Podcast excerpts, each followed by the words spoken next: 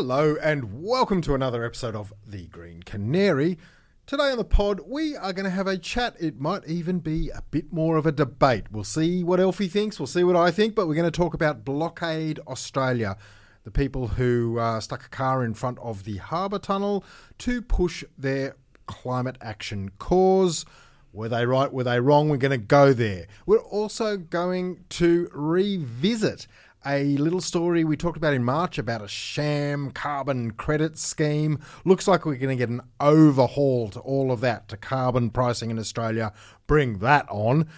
Now, we've also got a little bit of good news. Love some good news at the end about Australia's rarest marsupial. Not going to tell you what it is. Going to have to listen to the end for that one. We'll be talking about flooding in Sydney again and the climate influences behind that. There is so much on the show today. I am bringing it to you as ever with Elfie Scott.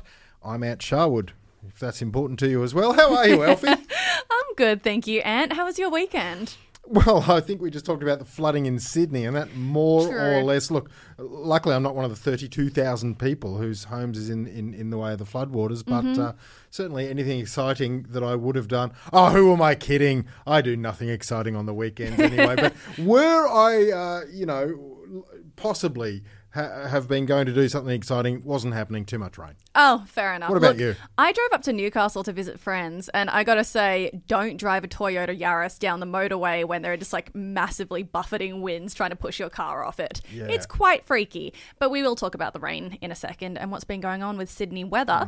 But let's get into our first story of the week. This week, the former Australian chief scientist has been pinned by the government to lead the review into the botched carbon credit scheme. So the Labor government is launching their review of Australia's carbon credit scheme. Do you remember talking about this about 3 months ago when we said that the former head of Australia's Emissions Reduction Assurance Committee, Professor Andrew McIntosh, had come forward to say that the carbon credit scheme was mostly a sham and not operating nearly as well as it should have? And what do you remember of this story? This is what I'll tell you what I remember. I went and got a little quote this morning because this is what Andrew McIntosh said at the time. This professor who blew the whistle on the scams. He said, people are getting credits for not clearing forests that were never going to be cleared anyway. They're getting credits for growing trees that are already there. They're getting credits for growing forests in places that will never even sustain permanent forests. ... The whole process was just gobbledygook, and so it looks like it's going to be cleaned up. Yeah, absolutely. So it was partially due to Professor Andrew McIntosh's coming out as a whistleblower in that process, but then there was also a bit of research that came out at the end of last year saying that the credits didn't represent real emissions that were being curbed. So at the time, Chris Bowen had promised a review. Looks like that is going to happen, and they've appointed their lead academic and researcher. So, yeah, we'll have to keep an eye on that in the coming weeks. This is a arrow that has been fired by Chris Bowen, a Bowen arrow. I am so sorry for that. Oh, my God, Ant! Let's move on. Christ. Let's move on. I'm so sorry to all of you out there for that abominable pun. Thank you for apologising. Thank you. All right. Floods. Now, I want to talk about these because... there is a climate signal there. I just don't want to mince around, Elfie. You can always take this sort of line that goes, look, anytime there's extreme weather, we've always had extreme weather. You can also say that anytime there's extreme weather, which we seem to be having more of, it's because climate change makes extreme weather more likely in the first instance and more intense when it does come. Every climate scientist in the world has told us that. And that's what's happening. We've now had 4 of these severe flood events in Sydney in 18 months. Can you tell me the details of this particular flood and what's happening around Sydney at the moment? Look, this is what we call an East Coast low, which is, a low pressure system that sits off the East Coast. These lows, they funnel warm water from the sea straight onto the land, and that just gathers so much moisture, which falls as rain. We had 595 millimetres fall just over the weekend, just out of Berry, New South Wales. Let's call it 600 mils. 600 mils is the annual average rainfall of Melbourne, Hobart and Canberra, give or take. Wow. Give or take. We had Melbourne or Hobart or Canberra's annual rainfall in a weekend. That just south of Sydney. Absolutely wild. It's a vast amount of rain. As I say, it's the fourth time in 18 months that these sorts of readings are being read. There's also, has to be mentioned, there is a pool of water off the New South Wales coast that is 2 to 3 degrees warmer than usual. I know people in Sydney were swimming up until May, June. Oh, I went for a swim a week ago. Yeah. It's warm. It's not unpleasant. There is much, much, much warmer. And look, the ocean goes like that. There are warm pools, there are cold pools. It's not uniform. But the bottom line is we have climate signals all over this thing. Now, I did speak to a meteorologist today. He was so busy that I wasn't able to record his thoughts. As you can imagine, meteorologists are a little bit in demand at times like this. But he did say, we call these things compound weather events. That means there's a lot of things feeding into it. But he said the climate signal is very, very strong, that climate change is affecting the whole meteorological system, and this seems to be a good example of it. So sure. Did this unbelievable weather in Sydney get caused by climate change? Not directly, but pretty much, but essentially in a roundabout way, absolutely. Yeah, absolutely. And I think that's something we've spoken about a couple of times before, right? When we look at these sort of weather events, and there used to be quite a lot of trepidation and conservatism around saying, you know, this is climate change, this is representative of a warming planet. But the reasonable sort of conclusion that we've come to through the help of a lot of our experts is that you can view basically all weather through the framework of climate change from now on. All extreme weather. Yes, exactly. Again, we've always had extreme weather, but it's coming too often. It's too extreme when it gets here. This is yet another climate change event affecting the east coast of Australia this week. Yeah. All right. Well, let's move on. Let's talk about protests this week, shall we? Because this is something that people have likely seen a lot of headlines about, particularly Sydney-siders. You may have even been one of the people who were caught up in traffic for a couple of hours while this was happening during the week.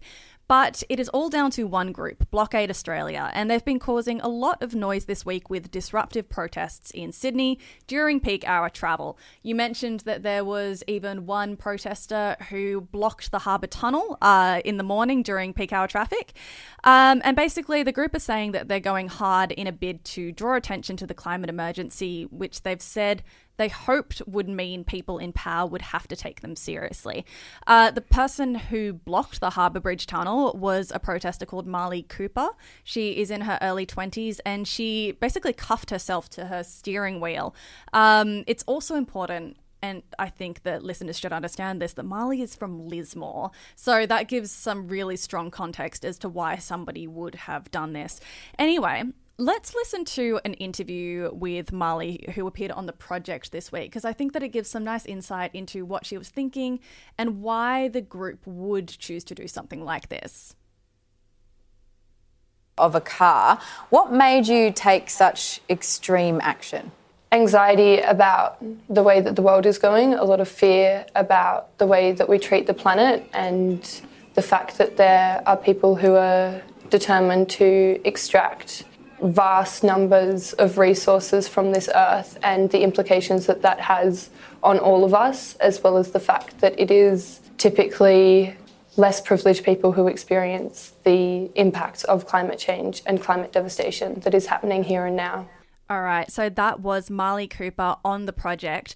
And I thought that, you know, what she was saying there kind of ties hand in hand with another quote that came from another Blockade Australia protester in the media this week, who said that he had been arrested and he hates the idea of getting on roads and getting arrested. But what I hate more is that the kids in my life might not have anything to eat in 30 years' time. You know, these protesters, we should say, also are reacting to the new punitive New South Wales laws, which have been cracking down on environmental protest and saying, you know, if you block trains, if you block roads or any sort of integral infrastructure, then you will go to jail for 2 years. Laws which were put in place because of Blockade Australia, because of this group's previous actions earlier this year. In March, and the law was passed in April. Have you ever seen a law pass that quickly? So And it's not just happening in New South Wales, apparently. Like, Tasmania and Victoria have also had either bill proposals or passed laws in recent months as well to do with environmental protests. So, yeah, it's all kicking off quite a bit. How have you felt about it this week, watching what Blockade Australia have done? Look, it's tempting for me as the middle-aged guy from the suburbs and you as the young woman in your 20s, for me to play old fogey and go, don't disrupt a city to make your point, and for you to go, yeah, you go girls, and guys, or whoever they were. But I'm sort of on your side. Yeah. There is part of me, Elfie, there is part of me that thinks the way to co-opt the public into a movement is to bring them towards you, not push them away. But there's also times just to say, oh, screw it, I'm pissed off. Yeah, and, I agree. I've got a hero. My hero is Peter Kalmus. He's the... We've mentioned him once before on the pod. He's the American NASA jet lab scientist who doesn't fly, even though he works in NASA's jet lab for climate reasons. And he's the guy who chained himself to Chase Bank in Los Angeles. And he said, look, I tried writing scientific papers. I tried sharing the evidence on social media. I tried myself, and I continue to lead a green lifestyle. But at some point, I'm just too angry about it. Yeah, so right. That's fascinating. I'm not urging everyone to go out there and block the Harbour Tunnel tomorrow or every day of the year, but it was one day of the year.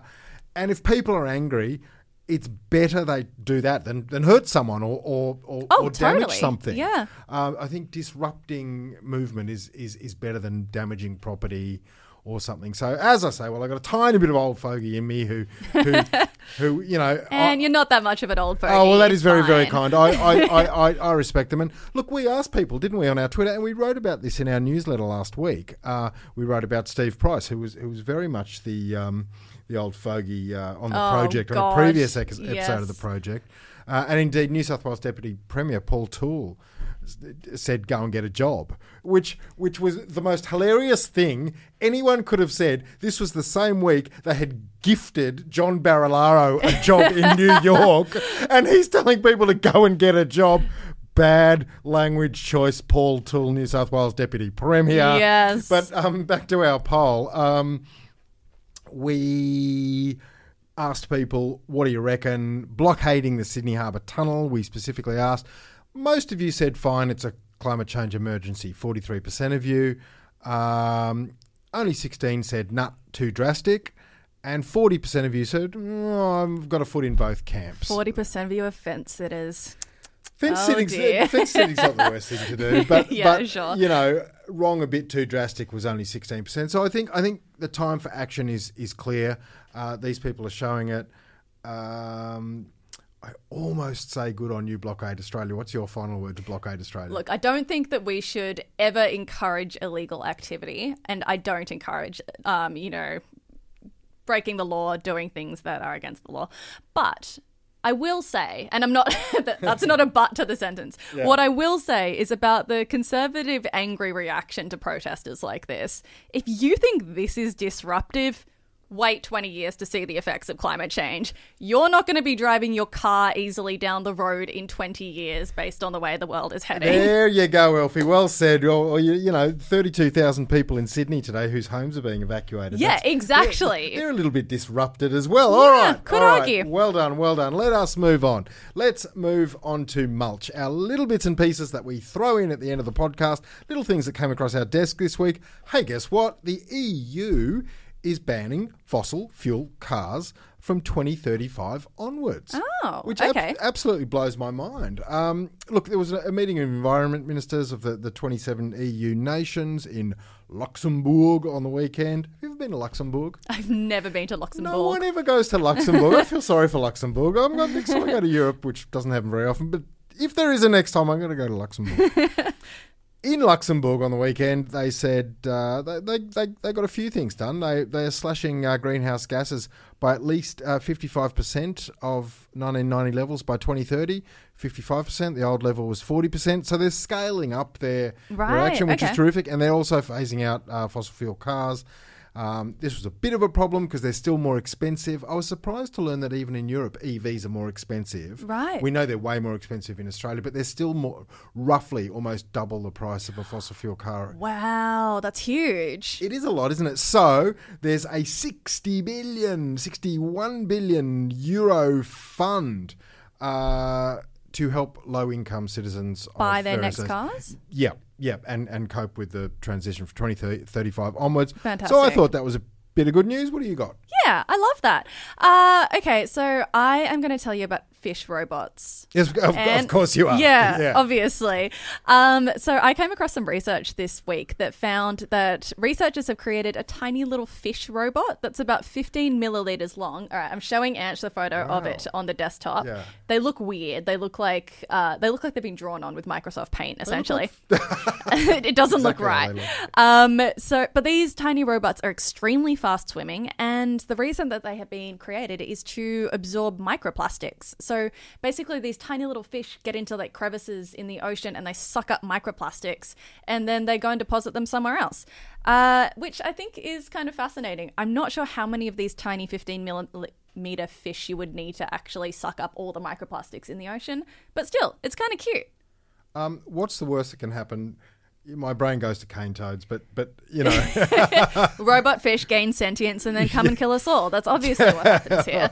Well, all right, but we do have, look, that is good news ostensibly, isn't it? But we do have some definite good news on the critter front, and we love good news on the critter front. Have you ever seen a quokka? Yes, I have seen a quokka in photographs, not in real life. Oh, I've seen a quokka, and they're just as cute in real life as they are in the photos. And look, in WA, a much lesser known quokka-like thing is the potoroo, Gilbert's potoroo. Gilbert Who's Gilbert? I do know. He was a naturalist from yesteryear who went round naming potoroos after yourself, as you do. This is my potoroo. Anyway, well, it was nobody's potoroo because they thought Gilbert's potoroo was extinct. But drumroll, what happened next? It is not extinct. That is correct. Well, look, they found them in near Albany off WA's southern coast, or on the coast, in 94, I think it was. They thought they'd been extinct for the whole 20th century. Then they started breeding them. They've just chucked some recently, a few years ago, out on Middle Island, which is off Esperance, a few hundred k's up the coast from Albany. And they are doing well. They've got cameras on Middle Island. They just went and checked the cameras because they had no idea how the poor old Gilbert's potaroos were doing. They're having an absolute banging time. You would emphasis on banging. Yeah, nice you would one. Have to say, yeah, they are finding joeys of all sizes with the lenses that they have. Oh, that's so cute. I love that news. That's good news. Also, you brought another story across my desk this week. Mass balloon releases banned in Queensland. What are we talking about here? What is happening? I just love the fact that, I mean, humans have invented some stupid stuff in the course of civilization. Let's start the frame really big and then let's zap it down to microscopic size. Possibly the stupidest thing we've ever invented is the mass balloon release. Yeah. I'm to celebrate something. Yeah, what are you celebrating by releasing masses of balloons? I don't know. Hundreds of bits of rubber and plastic into the air. Let them fall on the landscape. Thus shall we be happy about something. It never made sense. The Queensland government knows that. So they've just had a crackdown on all sorts of plastics, microbeads, polystyrene packing, all sorts of things. Plastic-stemmed cotton buds. I love that one. Oh, interesting one. Okay. Yeah, and the big one, no mass balloon releases. Okay. So this no is stupid gender reveal parties that are going to totally pollute the Great Barrier Reef. Exactly, is that it? Exactly right. So well played, Queensland government. Awesome. All right. Well, that is all we have time for today. Thank you so much for joining us. As always, we would like to pay our respect to the traditional custodians of the land on which we're recording, the Gadigal people of the Eora Nation. We'd like to pay our respect to elders past and present and acknowledge that this land was stolen, never ceded. Very nicely said, Elfie. And I'd just like to absolutely hold a proverbial gun to people's heads and say, you really should subscribe to our newsletter. Oh, no, he's getting angry about it again. Well, oh, God, guys, he's threatening. Look, the last week I was threatening, I got about a dozen people subscribed. Did you? And then the weeks I was nice, they only sort of trickled in. Oh, so thank you to the tricklers. So listen, this is serious. I mean, you've got to subscribe to Australia's best weekly green newsletter. Otherwise, you're a loser who knows nothing about the environment. Actually, that's the bottom line. So please.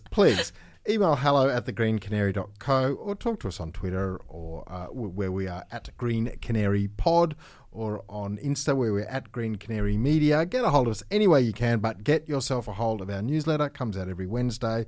And in all seriousness, it's some of what we've talked about in the pod, but it's just a general snapshot of the week in environmental news, in green news, all in one hit. No one else is doing anything quite like it in Australia. So please subscribe. And we'll see you next week here on the pod. Bye.